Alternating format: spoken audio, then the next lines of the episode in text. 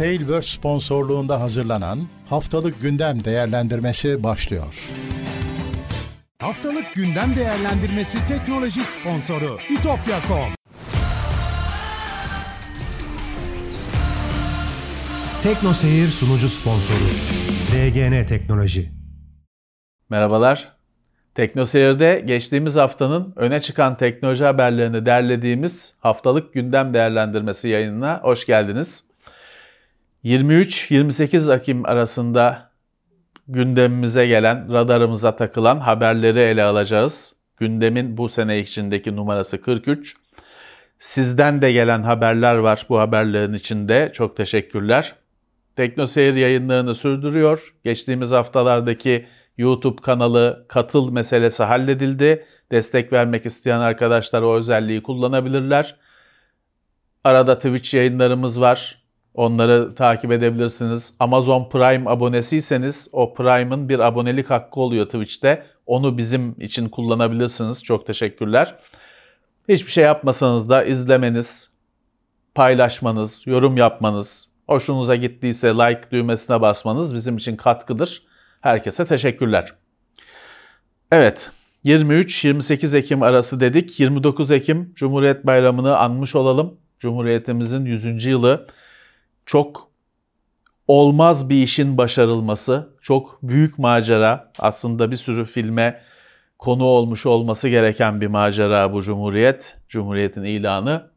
Emeği geçenlere teriyle, kanıyla bunu mümkün kılanlara sonsuz teşekkürler. Hakları ödenmez. Nice yüzyıllara diyelim. Evet, Cumhuriyet Bayramı demişken ülkemizden devam edelim. Bu hafta çok fazla haber yok ama olan haberler ağır haberler, yüklü haberler. Geçen haftaların gündemine oturan öğrencilere indirimli telefon ve bilgisayar işi oluyor. Resmileşiyor, resmileşti hatta. Evet, çok değişen bir şey yok. Yine 9500 lira sınırı. 26 yaş. Böyle bir sınır var. 26 yaştan büyük olmayacaksınız.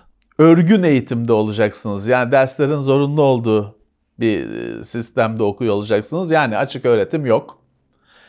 Ee, örgün eğitim diye özellikle belirtmişler. Bir de telefonda başka sınırlamalar var. Hat telefonun kullanılacağı hat o hak indirimden yararlanan öğrencinin üzerine olacak. 2 yıl satılmayacak o telefon. Bunları belirtelim. Aslına bakarsanız şu ortaya çıkıyor. Telefonda indirim bilgisayara göre daha yüksek. Devlet indirim falan yapılmıyor. Yani devlet vergisinden vazgeçiyor aslında. Telefonda vergi daha çok olduğu için daha çok yansıyor. Biz Umut'la bu iş resmileşmeden önce bir videosunu çekmiştik. TeknoSeyir'de bir sohbet etmiştik. Duruyor TeknoSeyir kanalında bulabilirsiniz, sitede bulabilirsiniz. Orada bazı bu sınırlamaları karşılayan telefon ve bilgisayarlardan bahsedildi. Bir göz eğer bu sistemden yararlanacaksanız bir göz atmanızı öneririm. Umarım hayırlı olur arkadaşlara, gençlere. Umarım bir işe yarar bu indirim. Ee, tabii farklı açılardan bakıp tartışanlar çok. Bu cihazların hani düşük fiyatı nedeniyle düşük cihazlar olduğu, yaralara der, derman olmayacağını iddia edenler var. Bilemeyeceğim. Diğer taraftan baksanız e, hani bir sürü insan şimdi e, kardeşinin, yeğeninin falan e, bilgilerini kullanıp bir telefonun üzerinden aldırmaya çalışacak. Hepsi olacak bunların. Umarım ihtiyacı olanlara yarar. Öyle diyelim. Teknoloji tarafında haftanın bir önemli olayı Qualcomm kendi etkinliğini yaptı. Snapdragon Tech Summit 2023. Teknoloji Zirvesi 2023. Qualcomm kendi etkinliğini yaptı. Tabii artık Qualcomm öyle bir duruma geldi ki bu etkinlik Intel'in AMD'nin etkinliğinden daha çok şey ifade ediyor. Daha çok kişiye dokunuyor. Neler var? Snapdragon 8 Gen 3 ortaya çıktı. Performans rakamları falan sunuldu, ölçümleri sunuldu. Ee, Snapdragon 8 Gen 1'i biliyorsunuz. Gen 2 birer birer hayatımıza girmeye başladı. Hani örnekleri çıkmaya başladı. Bu Gen 3. Daha da yüksek modeli. Tamam artık alınabilecekler arasında en yüksek o var. Bir de kenarda bir Snapdragon 8 Gen 4 hani böyle bir şey söylenmese de şöyle bir durum oluştu. Qualcomm daha çok hani bu Apple'ın M1, M2 MacBook'larına rakip olacak bilgisayarlara can verecek bir Snapdragon X Elite diye bir işlemci duyurdu. Ya en yükseği. Bu işlemciler tabii işte telefon değil de tablet gibi, laptop gibi bilgisayarlarda kullanılacağı için biraz daha fazla güç tüketebilecek şekilde tasarlanan ama performansı da ona göre olan işlemciler. Snapdragon X Elite. Şimdi bu Snapdragon X Elite'de var olan yeni bir işlemci çekirdeği var. Snapdragon sunumunda demiş ki bu teknoloji ileride mobil yani telefonlara da gelecek demiş. Bunu yorumlayanlar diyor ki işte Snapdragon 8 Gen 4 diye bir yonga çıkacak. Bu elitteki yeni teknolojiler Orion'du galiba şeyi e, ismi e, şeye gelecek. Telefona da böylece gelecek diye yorumlamışlar. Aslında hani Snapdragon 8 Gen 4 diye bir şey sarf etmiş e, değil, böyle bir isim sarf etmiş, söylemiş değil Qualcomm. Evet bu X Elite ilginç bir mesele. Bunu başka bir zaman da detaylıca konuşuruz. Çünkü Microsoft işin içinde hani Microsoft'ta Windows 12 demeden Windows 12 anlamına gelen bir şeyler söylemiş. Yani bir şekilde başka firmaların da ARM çekirdekli bilgisayar işlemcisi çalışmaları var. Hani bir yandan Microsoft yaklaşıyor o limana, bir yandan firmalar yaklaşıyor. Sonuçta hani bir ARM temelli, yenilenmiş bir PC mimarisi, PC konsepti görecek miyiz? Yani işaretler onu gösteriyor. Kötü olur mu? Hayır. Günümüzün hani teknoseyri takip edenler bizim kullandığımız bilgisayarların temellerinin çok eski olduğundan, çok eskilere dayandığından şikayet ettiğimizi duymuştur defalarca. Fakat orada hani kaygı duyabileceğiniz tek şey şu sevgili arkadaşlar. Teknoseyri takip eden izleyenlerin büyük bir kısmı bilgisayarını kendi toplayan, arkadaşlarının bilgisayarını toplayan, bilgisayarın işte işlemcisini, RAM'ını, ekran kartını değiştirmekten e, mutluluk duyan, keyif alan, bunu bir hobi olarak gören insanlar. Bu yeni bilgisayar mimarisinde toplama falan diye bir şey yok. Bilgisayar bitmiş ürün. Hazır alınacak bir şey. Dolayısıyla bizlerin o alıştığımız bilgisayarcılık kalkıyor. Başka bir şeye dönüşüyor. Ha birçok kişi için zaten bilgisayar yıllar önce laptopa dönüştü. Büyük e, tüketicinin büyük kısmı için bir şey ifade etmeyecek bu. Ama bizim gibi işte hala termal macun hesabı yapanlar e, için e, bizim bilgisayarcılığımız değişiyor. Artık o eski usul bilgisayarlarımız bizim retro olacak.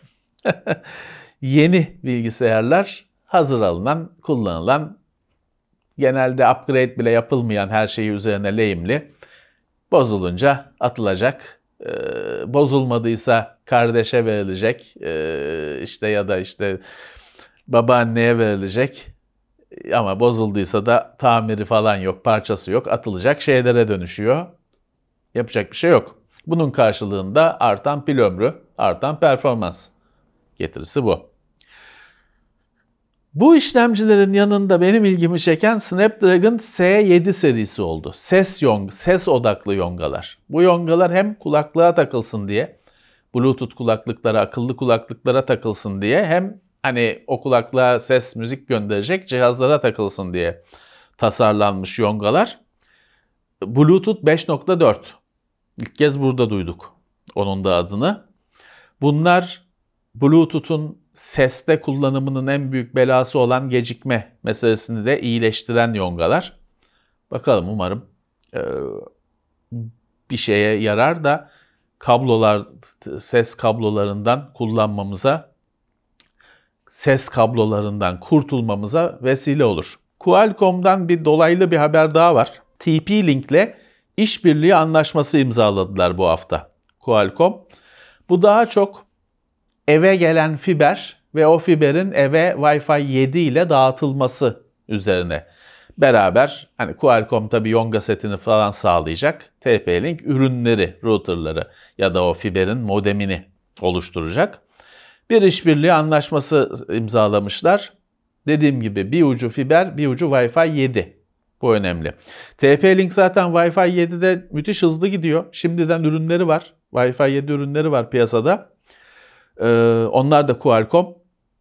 TP-Link Wi-Fi 7'yi çok çabuk evlere getirecek görüntüde. Yine bir bağlantılı haber. Xiaomi, Xiaomi 14 ve 14 Pro telefonları duyurdu. Çok yüksek telefonlar, bütün özellikleri iyi telefonlar. Bu telefonlarda demin konuştuğumuz Snapdragon 8 Gen 3 var. Herhalde ilk hani onu kullanarak piyasaya çıkan telefonlar.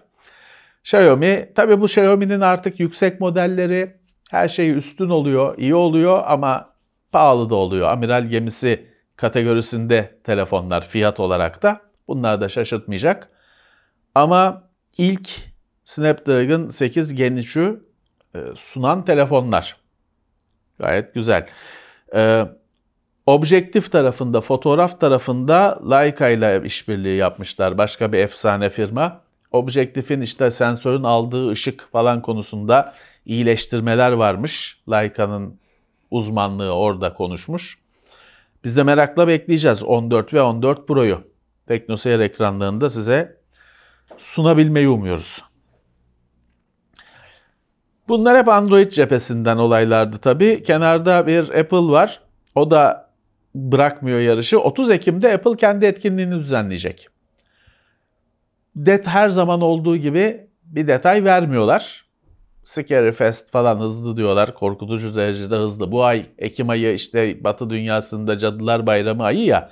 Her şey herkes öyle bir hortlak korkutma falan cadı şeyine konseptine yanaşmaya çalışıyor her firma. Apple'da Scary Fest demiş 30 Ekim'de bir şey. M3 işlemcisi tahmin ediliyor. M1 vardı, M2 vardı. Yeni revizyonu. M3 notebooklar için M3 işlemcisinin duyurulacağı tahmin ediliyor. Biz de ta- takip edeceğiz. Ee, TeknoSeyir'in belki gecenin çok kör bir saatine denk geliyor ama bilmiyorum Umut e, o konuda bir yayın yapmak istiyordu. Bakalım belki denkleştirebilirse gerçekleştirir. ben ona attım o topu. Gecenin biraz Türkiye saatiyle ters bir saatinde. Evet Apple demişken Google'ın Apple'a yılda 18 milyar dolar tahminen 18 milyar dolar para ödediği ortaya çıktı. Ortaya çıkmış. Apple'da arama motoru olarak Google kalsın diye.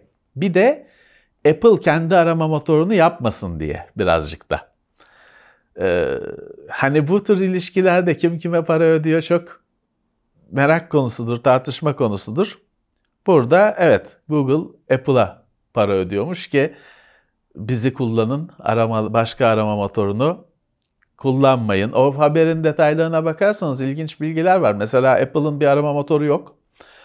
Bundan rahatsızlık duyduğu ve çare için bir ara Bing'i satın almayı düşündükleri falan gibi bilgiler var.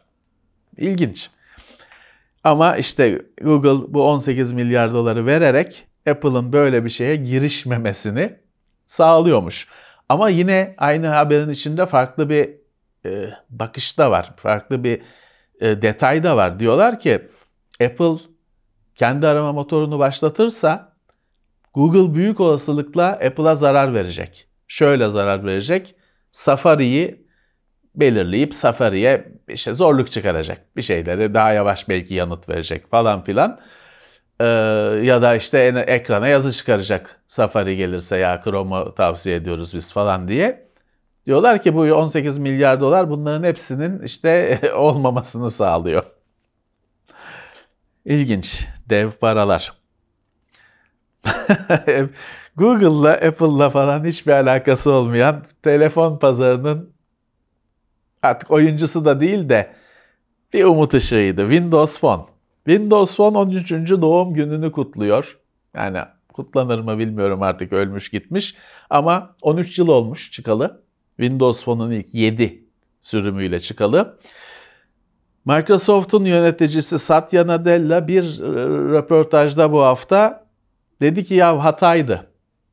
Ben dedi çok hatalar yaptım ama hani en büyük stratejik hataydı Windows Phone'u öldürmek ya da Windows Phone'dan çekilmek.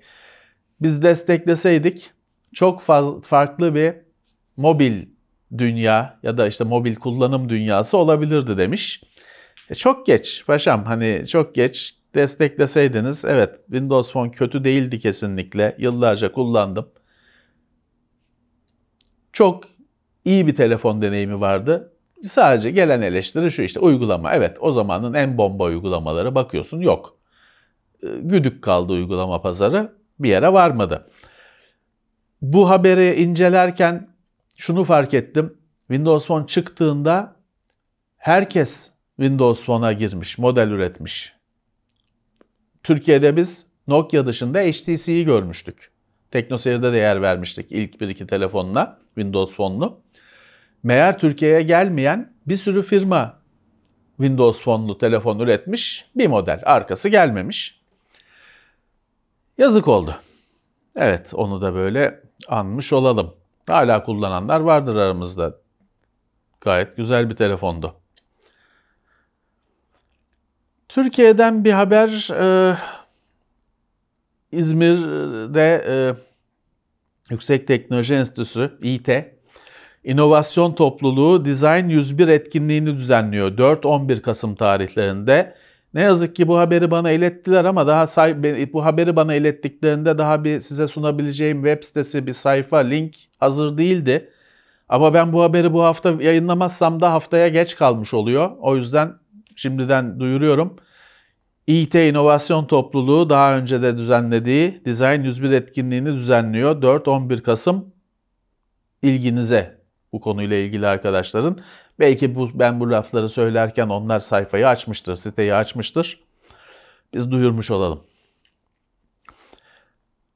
Telefon dünyasında bu hafta bu Snapdragon'lar falan dışında Motorola bir sürpriz yaptı. Motorola Lenovo'nun bir etkinliğinde tamamen eğilebilen Adaptive Display adını verdiği bir ekran teknolojili bir telefon duyurmuş. Yani tamamen eğilebilen dediğim Samsung'un Flippy, Flippy gibi, Fold'u gibi ikiye katlanmıyor. Hani eğip büküyorsunuz. Hatta hani bileğine sarıyorsun falan C şekline getirebiliyorsun falan. Adaptive Display diye tam esnek. Buna da bir isim bulma. Katlanılabilir diyorduk ama buna ne diyeceğiz? Hamur gibi yoğrulabilir telefon. Adaptive Display demişler. Bu tabii hani piyasaya çıkacak mı falan diye bir şey belli değil. Bu şu anda hani böyle bir şey yapılabilir diye fikir jimnastiği insanların ilgisine sunulmuş. Altını telefonun kıvırıp ayak yapabiliyorsunuz falan. Ee, acaba gerçek olur mu? Ya da şöyle diyebilirsiniz. Yani bu hangi sorunu çözecek? Benim de ilk başta aklıma gelmiyor ama yaratıcı zekasıyla birileri belki onu yapılmayan bir şeyi yaptırır o telefona. Evet, Adaptive Display teknolojili Motorola. Amerika'da bir SPA Spa'ya ne desek Türkçesine hani ne desek? Güzellik salonu falan desek olmaz. Ne diyeceğiz bilemiyorum. Sağlık tesisi mi desek? Ee, saunaları ısıtmak için Bitcoin sistemlerini kullanıyormuş. Bitcoin madenciliği yapıp ASIC denen yongalarla hani bu işe özelleşmiş yongalarla Bitcoin madenciliği yapıp o oluşan ısıyı da suyu ısıtıp havuzları, e, sıcak küvetleri ısıtmak için kullanıyormuş. O yüzden haber olmuş. E biraz da belki PR şeyi bu malzemesi. E ilginç bir şey evet. Sadece Bitcoin işi falan değil. Büyük bilgisayarları ama büyükten kastım hani tavır kasa falan değil. Oda kadar olan e, binanın bir katını kaplayan dev bilgisayarları, süper bilgisayarları da aslında suyla soğutuyorlar. Onlarda bizim bilgisayarlarımızda su haznesi genelde işte bir sigara paketinden küçük pompaya entegre edilmiş falan ya. Onlarda havuz oluyor su haznesi. Ee, suyla soğutma orada da geçerli. İşte burada da ısınmış suyu bir şeye kullanalım demişler. Bir güvenlik haberi. Bu haberin zaten ilk Yağmurun damlalarını siz geçen haftalarda basında gördünüz, ettiniz. QR kod dediğimiz mesele bir güvenlik açığına dönüştü, bir riske dönüştü. Çünkü hani telefonu işte restoranın menüsü diye telefonu okutuyorsunuz, telefonla okutuyorsunuz kodu. E kod bir sayfayı açıyor. E o açılan sayfanın restoranın menüsü olması gerekmiyor tabii ki. Ona ben de oraya bir QR kod yapıştırmış olabilirim. TeknoSeyir açılır. Kötü bir şey olmaz. Ama işte tabii ki bunu korsanlar, hackerlar falan bilgisayara bir şeyler yükleyecek. Malware denilen zararlı yazılımı yükleyecek, şifre yazılımını yükleyecek gibi şeyler de hazırlayabiliyorlar. Sonunda bu işe at konulmuş. Phishing. Phishing vardı. Oltalama. Sizi kandırarak bir şeyler bir şeyler yükletme, bir şeyler çalma. Bu QR kodun Q'sundan phishing demişler. Hayatımızda artık bir de böyle bir tehdit var. Buna dikkat etmemiz gerekiyor. Nereye kadar gidecek bilemiyorum. Evet, Türkiye'den, Türkiye pazarından iki haberle teknoloji haberlerini tamamlayacağım. O Steam konusuna birazdan oyunlarda gireceğiz. Galax, Türkiye'de zaten var ekran kartlarıyla, monitörleriyle biliyorsunuz. TeknoSeyir'e de konuk olur sık sık. İkinci bir distribütör atamış. Ben bunu gündeme aldım çünkü işte Galax ekran kartları Türkiye'de diye çıktı e, bülteni. Yok zaten vardı Galax ama ikinci distribütörle daha kolay bulunur hale gelecekler. Daha yaygın bulunur hale gelecekler. Gaming Gen TR'yi atamışlar. Evet, olay bundan ibaret. Türkiye'de daha güçlüler artık. Bir haber ilgimi çekti. Telkoder. Telkoder, telekomünikasyonla uğraşan firmaların derneği demiş ki bu size bana gelen telefon aramaları, pazarlama aramaları konusunda bunlar da çaresizmiş. Bu işin başındaki adamlar bunlar da çaresizmiş. Diyorlar ki 850'li numaraları işte bizi rahatsız eden numaraları birlikte deşifre edelim. Yani o işin de çözümü bize dayandı. Paşam sizsiniz yani bunların sahipleri, işletenler, edenler sizsiniz. Diyorlar ki biz BTK'nın el atması lazım. BTK'yı çağırıyoruz toplantıya gelmiyor BTK diyorlar. Bir şey diyorlar biz yapamıyoruz. Hatta şimdi çok ilginç bir örnek vermiş beyefendi dernek başkanı. Diyor ki ben kendi internetimi diyor e-devletten internet bağlantımı kapattım. Aynı gün diyor telefonlar başladı bana internet satmak için telefonlar başladı diyor. Bu çok korkunç bir şey. Bilgi sızıntısının anlık olduğunun göstergesi ve en yüksek taraftan olduğunun göstergesi. İşte onlar da çaresizmiş. Onlar da bizden yardım istiyorlar. Deşifre edelim, afişe edelim falan diye. Yani biraz trajikomik. Güleriz ağlanacak halimize. Telko derde çaresiz. E zaman ne yapacağız? Biz de hani küfür edip kapatmaya devam edeceğiz. Korkunç. Evet. Asıl aslında en başta size söylemeliydim. Hafta Türkiye'nin gündemine bu hafta damgasını vuran haber. Oyun dünyasına geçelim. Steam Türkiye'den çıktı mı? Çıkmadı kardeşim öyle bir şey yok. Hatta şey diyebilirsiniz hani semantik yönüne kafayı takanlar Steam Türkiye'de değildi ki. Bir ofisi falan temsilciliği yoktu. Yurt dışında var olan bir firmaydı. Biz de kullanabiliyorduk. Aynı şey devam ediyor. Hiçbir şey değişmeyecek. Steam Türk lirasından çıktı. Şimdi Steam'e girdiğinizde oyunların fiyatlarını Türk lirası olarak görüyordunuz. Türk lirası olarak ödeyebiliyordunuz. Bundan çıkıyor. Bir Arjantin, bir Türkiye. Bu iki ülkeden çıkıyor yerel paradan. Diyor ki sizin kurunuz çok değişiyor. Kur sürekli değiştiği için oyun geliştiricilerin de sürekli kendi fiyatlarını değiştirmesi gerekiyor. Çünkü düşük kalıyor falan. O zaman da sizin fiyatınız çok düşük kaldı mı bütün dünyanın zengini ülkesini bilmem ne değiştirip senden almaya başlıyor. Senin fiyatından almaya başlıyor oyunu. O yüzden Türkiye ile Arjantin'i dolar üzerine geçirmişler.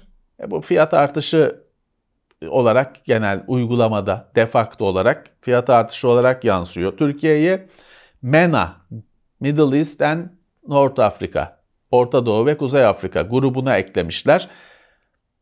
Yani açıkçası o tartışmalı bir şey. Yani evet Orta Doğu ve Kuzey Afrika evet bizim yani başka bir sürü firma da bizi o grupta değerlendiriyor. E, öyleyiz. Hani ülkenin azıcık bir kısmı Avrupa'da. Avrupa biz Avrupa ülkesi izliyoruz ama şu büyük kısım Anadolu Anadolu tarafı Asya'da. Bilemiyorum. Çok da bir şey bizim için değişir mi? Ama fiyatlar dolara dönüyor. En önemli şey bu. MENA'dır. EMEA, Avrupalı olanı onun EMEA diye geçiyor. Europe and Middle East. Yani o bizim için çok bir şey değiştirir mi? Ama dolara dönmesi Ha üretici oyun firması isterse Türkiye'ye özel fiyat girebiliyor kendisi. Yine dolar üzerinden ama hani düşük bir fiyat girebilir. Ama bununla uğraşacak mı? Bunu bilmiyoruz işte. Bu Steam'in fiyatlarıyla falan bilmem kaçıncı hafta aslında uğraştığımız. Geçen haftalarda o Call of Duty'lerdeki deli fiyat artışını falan konuşmuştuk. Bir şey bir kazan kaynıyor orada. Çözemedik. Ama ha, Steam Türkiye'den falan çıkmıyor. Yani bu böyle bir tık alma kaygılı haberlere de prim vermeyin. Ee, Steam oyunlarınızı oynayabileceksiniz. Şeyde hesabınızda para varsa o da dolara dönecekmiş. Öyle bize her zamanki gibi zorluklar, yeni zorluklar. Diğer taraftan Steam Türk, Türk TL'yi kabul ediyordu da Steam'in ödeme sistemi garip bir şeydi. Bir, bir yıllarca bir Boğa Compra diye bir şey çıktı. Kimse şey sormadı. Boğa Compra ne ya? Bütün dünyadan alışveriş ediyoruz. Kredi kartımızla Mastercard bilmem ne ödüyoruz gidiyor. Niye burada Boğa Compra diye bir şey var? Kim? Niye? E kimse onları sormadı. Şimdi çıktı çıkmadı konuşuluyor. İnşallah düzgün şekilde gelir. Böyle aracılar maracılar olmadan. Ben geri geleceğini düşünüyorum ama hani yakın zamanda olmayabilir. Bu Türkiye'nin ekonomisiyle ilgili bir mesele. İşte Arjantin'de iki, iki ülke diyor devamlı şey kur deli gibi değişiyor diyor. Eh, bir gerçek. Siz de çarşıda pazarda görüyorsunuz bu durumu. Ee, umarım biz kendi tarafımızı düzeltiriz de bu adamlar da gelir ve böyle yani böyle şeyler yaşamayız. Bu ülkeye de yakışmıyor böyle e, meseleler. Steam bu arada bizi Türk lirasından çıkarırken kendisi Türk lirasından çıkarken Steam VR 2.0'ı duyurdu. Onlar da kendi cephelerinde öyle bir iyileştirme yapmışlar. PlayStation 5'in yenilenmiş modellerini geçen haftalarda duydunuz, gördünüz. Daha ince, optik sürücülüsü, sürücüsüzü, sürücüsü ayrı takılıyor. Şimdi bu hafta şöyle bir mesele çıktı. Birazcık bir bardak suda fırtına tadında. O harici optik sürücüyü PlayStation 5'e taktığınızda ilk bir birbirlerini tanımaları için, aktive olmaları için bir internete bakmaları gerekiyormuş. Ve internet bağlantısı gerekiyormuş. Yani tahmin edeceğiniz gibi bu hemen dev bir mesele haline getirildi. Tamam hani açıkçası yani sürücüyü bilgisayara konsola takıyorum diye niye internete bağlanıyor? Su, sürücü Sony üretimi, cihaz Sony üretimi şey yok. Bunun başkası tarafından üretilmiş klonu yok, bilmem nesi yok diyebilirsiniz ama doğru. Gereksiz biz bizim tüketici açısından baktığımızda gereksiz bir şey ama bir yandan da hani bu devirde internete cihaz bağlanmak istiyor diye olay çıkartmanın da ne kadar anlam var onu da bilmiyorum. Herkes şey anlatıyor yok işte Kuzey Kutbu'nda bilmem ne tak. Ya kardeş hani kaç kişisiniz Kuzey Kutbu'nda PlayStation 5 oynayan? Pasifik Okyanusu'nun ortasında PlayStation 5'e sürücü takacak olan kaç kişisiniz? Artı o kişilerde de Elon Musk'ın şeyi var artık. İnterneti var, Starlink var. Neyse konsollar konusunda, konsolların internet bağlantısı konusunda olay çıkartmak adettendir. Yine yerine gelmiş oldu. Ee, böyle bir durum olacakmış. Oyunlarda daha güzel durumlar var. Star Wars Dark Forces eski bir oyun. İlk herhalde Star Wars FPS türündeki Star Wars oyunudur herhalde. Güzel oyundur, tatlı oyundur. Bunun yenilenmişi çıkıyor zaten biliyordunuz 28 Şubat tarihi belli oldu. 28 Şubat. bir gün gecikse 29 Şubat var mı yok mu belli değil. Tam çok tehlikeli bir tarih. 28 Şubat'ta geliyormuş Remastered Dark Forces. Bu hafta çıkan oyunlardan birisi Alan Wake 2 çıktı. Bugün baktığımda yerleş, ma- mağazalara yerleşmişti. Satışa çıkmıştı. Alan Wake 2'de de mesele sistem gereksinimleri. PC tarafında tamam konsolda işte ilgili platformayı kuruyorsunuz çalışıyor. PC'de ilk kez bir oyun RTX 2060 istiyor. 1000 serisi ne olmaz diyor. Minimumu bu. RTX 2060 AMD tarafında da Radeon RX 6600 istiyor. 6 GB RAM'lı olacak ekran kartı. Bugüne kadar hiçbir oyunda bu görülmemişti. Ama onun bir şöyle bir detayı var. Bu minimum ama adamlar da diyorlar ki biz bunu şart koşmuyoruz. Hani bin zaten bugün hemen satın alıp denemiş insanlar bin RTX 1000 serisiyle çalışmış oyun. Ha tamam hani üreticinin tasarladığı şekilde çalışmıyor. Performans kötü, bazı efektler yok ya da bozuk. Ama çalışıyor. Ama hani zorlamanın da alemi yok işte. Adam minimum 2060 demiş. Siz anlayın ki onun aslında şeyi 3000 küsür. 3000 serisi tam bir hani düzen, düzgün oynanabilen, tavsiye edilen e, ayarları. Evet yüksek. Yüksek e, şeyi de etkiler tabii. Oyunun kabul görmesini, yayılmasını etkiler. Alan Wake'in ilk sürümünü Xbox 360'da oynamıştım. DLC'sinde oynamıştım. Değişik bir oyundu. Biraz hep şey düşünmüştüm. Daha sonra TeknoSeyir'de de konusu açıldıkça söyledim. Daha kısa olsa daha güzel olacaktı. Çünkü oyunun bir esprisi var. Birinci oyunun. İşte bir, bir elde el feneri, bir elde tabanca gidiyorsunuz. O bir hayalet gibi, gölge gibi bir düşmanlar geliyor. El fenerini tutarsanız o bir katılaşıyor. Tabancayla da vuruyorsunuz o zaman. Ya yani ilk 5 kere 10 kere güzel. Ve yani 500 kere yap oyun bitirene kadar 500 kere yapınca o birazcık sıkmaya başlıyor. Ama değişik bir oyundu. Kendine özgü bir oyundu. Bakalım. 2'de de aynı temalar devam ediyor anladığım kadarıyla. Umarım yani şey Game Pass'a herhalde gelecek. Oradan oynarız, bakarız. Game Pass'a gelmezse de ucuzlamasını bekleyeceğiz. Bu hafta e, Ghost Runner 2 çıkmış. Onun da bir teknolojiyi şey yapan bir oyun. Zorlayan bir oyun. Demo, demosu var. Oynanabilir demosu. Ben de yükleyip bakacağım. Bizim benchmark işlerinde falan işe yarar gözüküyor. Evet.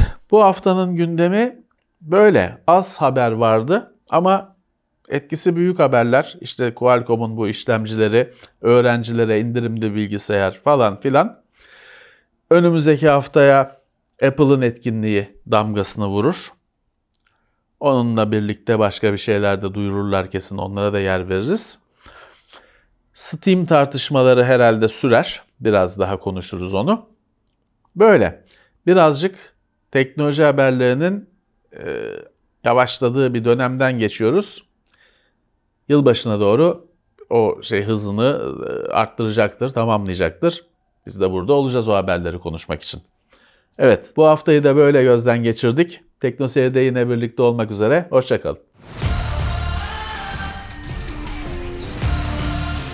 Teknoseyir sunucu sponsoru DGN Teknoloji. Haftalık gündem değerlendirmesi teknoloji sponsoru itopya.com. Tailwork sponsorluğunda hazırlanan haftalık gündem değerlendirmesini dinlediniz.